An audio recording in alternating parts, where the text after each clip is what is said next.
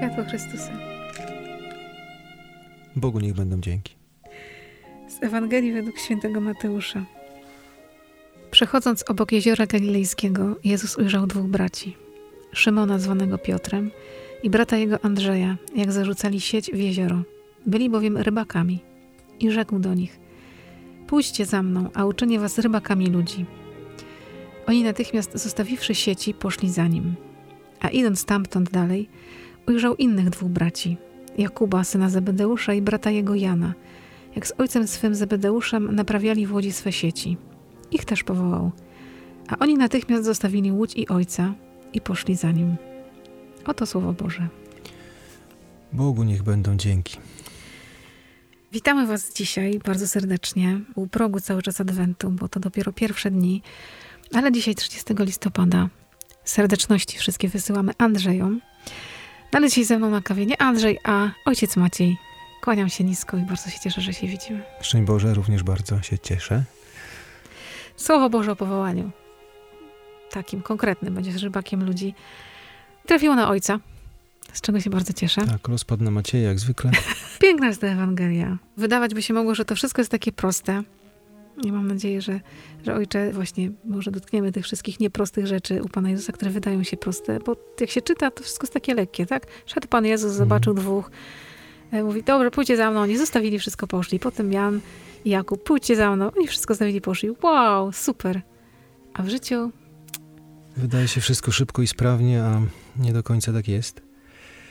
Rzeczywiście, ja pobyłem sobie troszeczkę z tym słowem, kiedy dowiedziałem się, że będziemy właśnie dzisiaj się spotykali i nad tym słowem się pochylali. I muszę się przyznać, że pierwszy raz to słowo pokazało mi coś, czego do tej pory nie widziałem, bo no bo zawsze właśnie temat powołania, ci uczniowie, Chrystus powołuje, my powołani i, i tak dalej, i tak dalej. Natomiast po raz pierwszy zwróciłem uwagę na, na taki bardzo uniwersalny, znaczy Ewangelia w ogóle jest uniwersalna, ale w tym fragmencie zobaczyłem tak naprawdę każdego człowieka w tym obrazie sieci, bo my wszyscy jesteśmy rybakami, każdy człowiek jest rybakiem, tylko takim bardzo nieporadnym. My się musimy naprawdę nauczyć dobrze zarzucać nasze sieci, bo robimy to źle, nie potrafimy, nieumiejętnie, jakoś tak e, improwizując.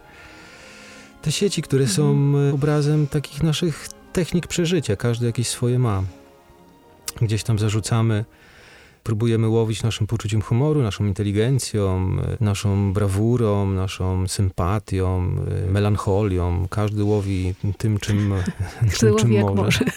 Każdy łowi jak może. Albo naprawia. No i właśnie, jest rzucanie tych sieci. W Ewangelii znamienne jest to, że tam co chwilę uczniowie przeżywają jakiś połów, który im się nie udaje ten Piotr, który jest no, świetnym rybakiem, a ciągle jakaś pustka w sieciach, ciągle coś nie tak.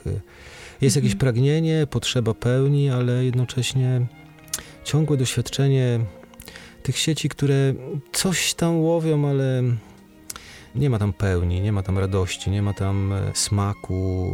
Jest zawsze jakaś pustka. Jest jakiś dramat, e, takie dramatyczne doświadczenie każdego człowieka. Te puste sieci, mimo wysiłku, mimo zarzucanie w prawo, w lewo, w różne takie miejsca, które obiecują radość, obiecują szczęście. Potem okazuje się, że to jest chwila uniesienia i nadal jest ten smak pustki. Ale że to tak trochę nie jest, że my oczekujemy, że zawsze musi być sukces. Pan Jezus nie patrzy na to właśnie, ile ja ułowiłam, tylko na sam fakt, że ja to robię. Oni po prostu byli w swojej pracy, w swojej codzienności, w swoim powołaniu byli. Mhm. I jakby robili coś innego, to Pan Jezus ich nie spotkał. A spotkał ich dlatego, że Piotr był rybakiem, Andrzej był rybakiem, robili swoją robotę i Pan Jezus ich spotkał. A my czasami wchodzimy w inną rolę i się dziwimy, że się z tym Panem Bogiem rozmijamy zupełnie. Albo właśnie mamy takie oczekiwanie, że Pan Bóg do mnie przyjdzie, jak ja ułowię nie wiadomo co. I ciągle mówię, no jeszcze nie, a może ja nigdy nic nie ułowię. To jest bardzo słuszne spostrzeżenie, bo rzeczywiście no, ta Ewangelia dla mnie to jest obraz naszego życia, nie? w którym no, każdy tam jakoś się stara żyć, przeżyć, mhm. o, może tak. No właśnie chodzi o to, żebyśmy my zaczęli żyć, a nie tylko byli na tym świecie i starając się przeżyć. Może to jest nasz problem. Tak mhm. jakoś na siłę staramy się przeżyć, zdobyć pożywienie. Czasami to nasze rzucanie sieci to jest takie wyrzucanie siebie wręcz. To jest takie mhm. schodzenie na jakieś kompromisy, takie wyprztykanie się z siebie, z własnej godności, z własnej tożsamości. bo muszę się nakarmić, muszę coś tam pojeść, muszę... Inni mają, ja też muszę coś no, mówić. A Chrystus rzeczywiście, On wchodzi, On wchodzi, nie boi się tego, tej naszej nieporadności. To jest piękne, że On on wchodzi w to nasze zarzucanie sieci, wchodzi w to płukanie sieci. To jest dla mnie też taki obraz takiego zniechęcenia. No, ja mam na swoim koncie takie doświadczenia, gdzie rzeczywiście wymęczony tym zarzucaniem sieci kompletnie bezproduktywnym, po jakimś długim czasie takiego namęczenia się, no i te mhm. sieci cały czas puste. Miałem takie postanowienie, no już nie, nie, nie ma sensu, nie ma sensu, nie ma sensu dalej Zwijamy rzucać. ten interes. Zwijamy ten interes. Chrystus wchodzi właśnie w te nasze zniechęcenia i przede wszystkim mówi.